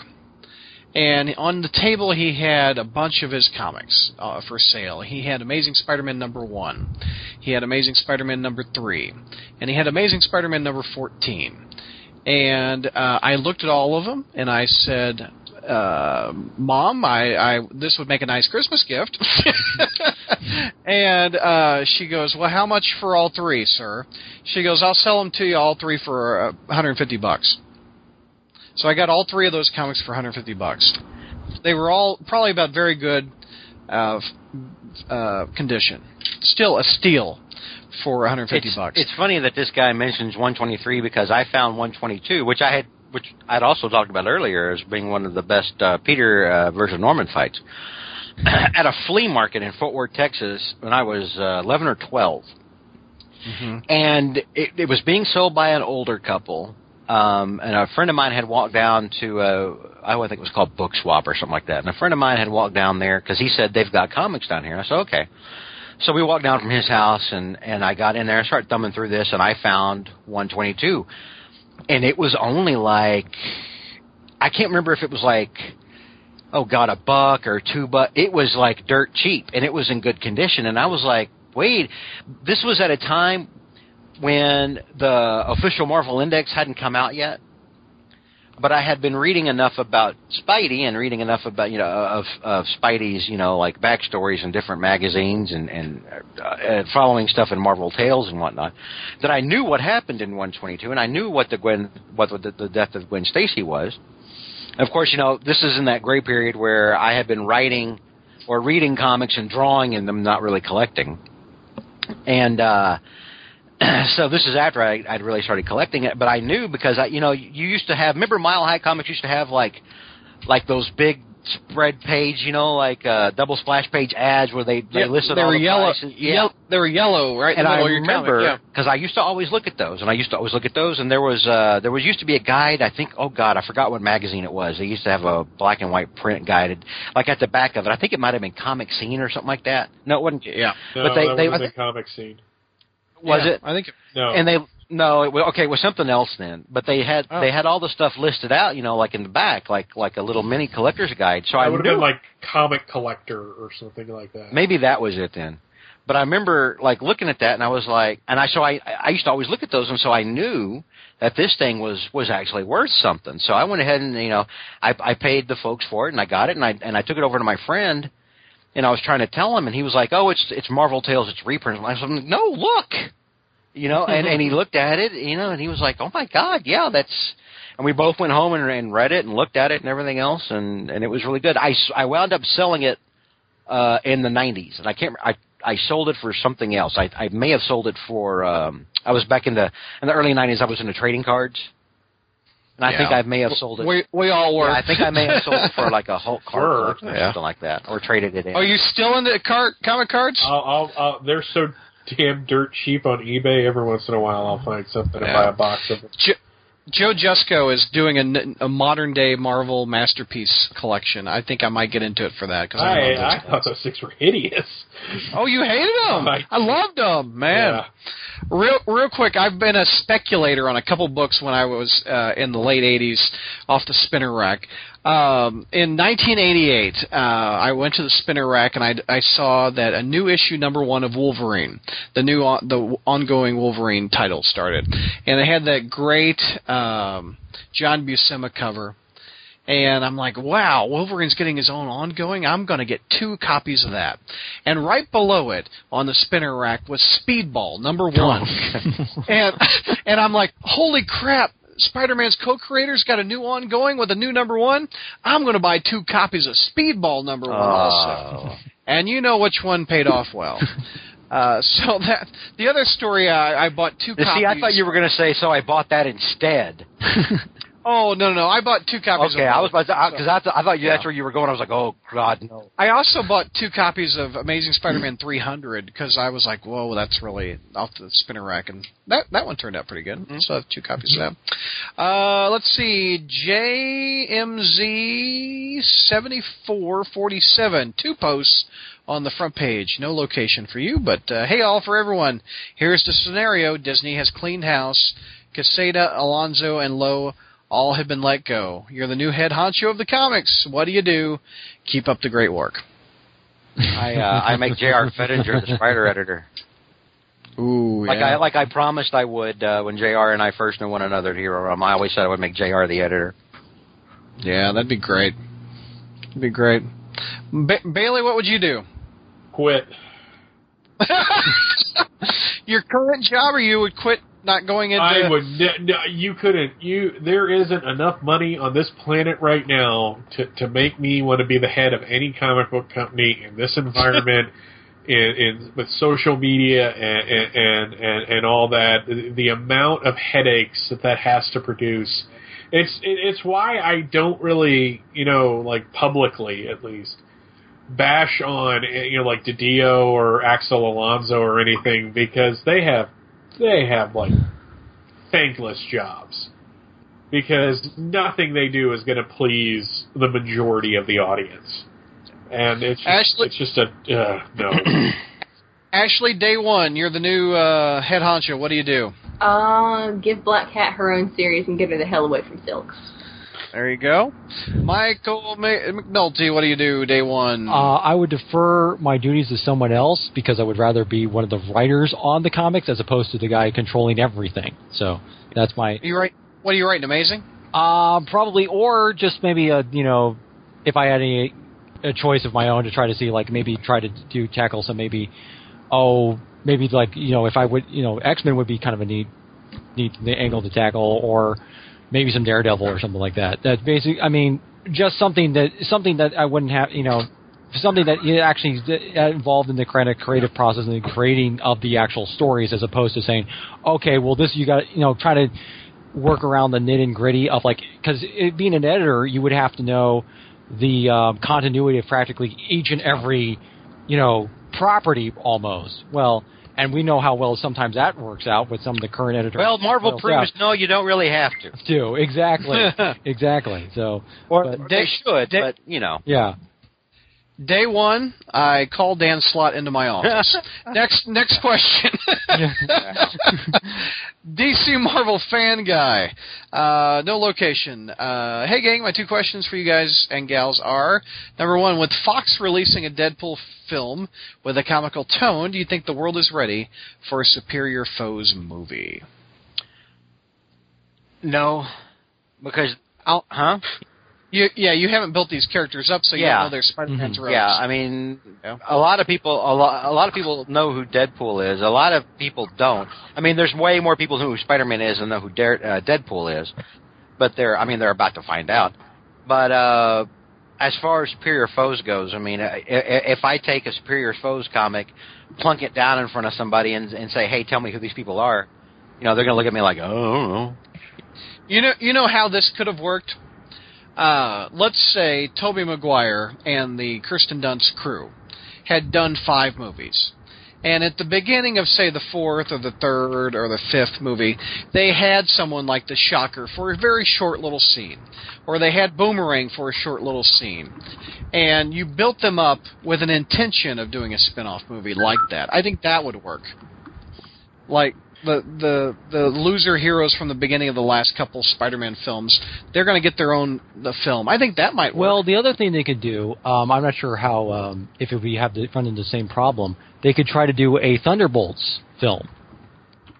there, there's talk of a TV show. Of Oh, Thunderbolts having on that- actually doing that? Okay. Yeah. Okay. of the villains. Yeah, Mhm. I think that'd be fun. Yeah. That'd be real fun. It's it's it's amazing to me that Fox is releasing Deadpool, which looks like it jumped off the comic page, yet they're ashamed of Fantastic Four.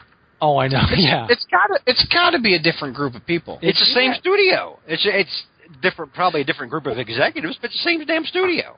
Well, they they even advertise on the Fantastic Four from the producers who brought you X Men: Days of the Future Past. we bring you Fantastic Crap Well, you Uh, know what though, Deadpool and in a the X-Men, world none of- where they can get the X Men right. X- They can't get Fantastic Four X-Men. right. In a world, sorry. In a X-Men, world. X-Men and Deadpool Yeah. uh, both are free of something that probably, and we didn't talk about this earlier, that probably held Fantastic Four back, and that was Fox hiring goddamn Mark Millar as a consultant for oh, yeah. for the new movie. Mm-hmm. And Yeah, because it, because the film is based more on Mark Millar's take on the Fantastic Four and the Ultimate Comics. and can we please stop listening to fucking Mark Millar now? Please. And there goes our rating. Okay. No. Anyway, That's what three times You- now. I know we we dropped the f bomb like it's I'm hot. surprised Uh, Michael F. Bomb Bailey hasn't let one fly. It's just, it's just in the spirit of the new Deadpool trailer.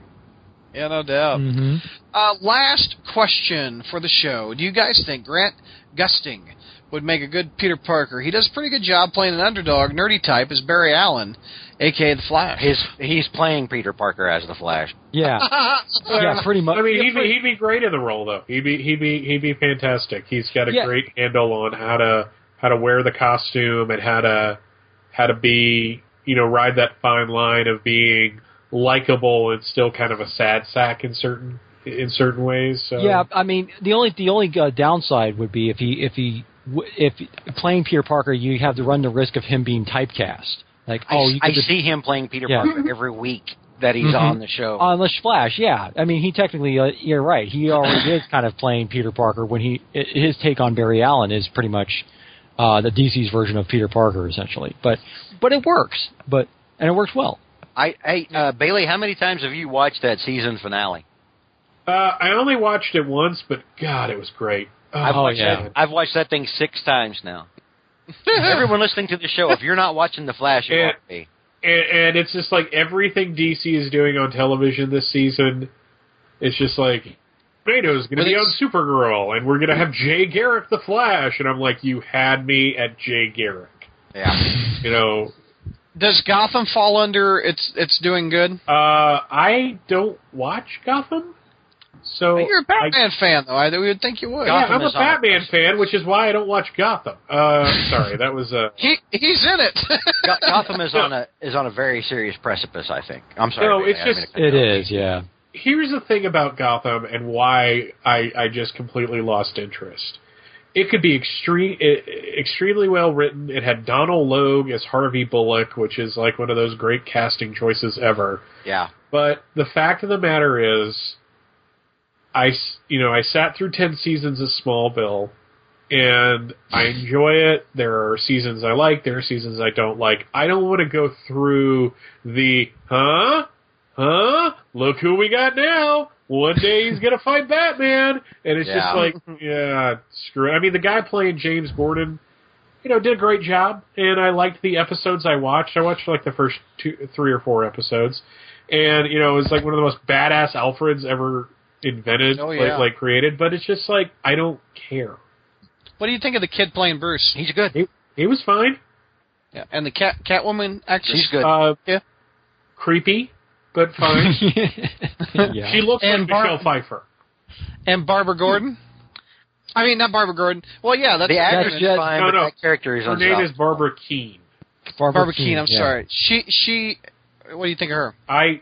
I, I, I I understand she went batshit crazy towards the end of the season, but Yep. I didn't watch. Well, it it is a Batman show. Batshit crazy sums it up pretty good. Mar- uh, Uh, Morena Baccarin is fantastic on there as Ooh, Doc yeah. Thompkins. But then it's Morena Uh, Baccarin, and she's going to be great in whatever she's in because she's Morena I- Baccarin.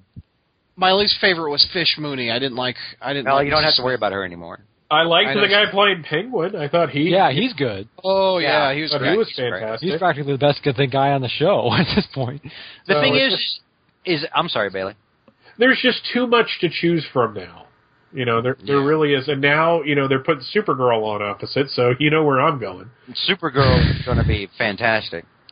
Yeah. Well, that's enough of the Spider-Man show. Uh, final thoughts, George.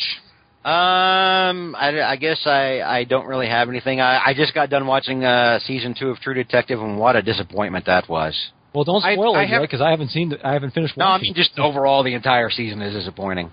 well, All the episodes are on my DVR. I have yet to watch them. I loved season Uh, one. it, it is not season one, but on the on the upside, I just got done uh, finishing uh, Wayward Pines off of my DVR, and that show was freaking crazy. that show was insane, and Matt Dillon needs to be in way more things.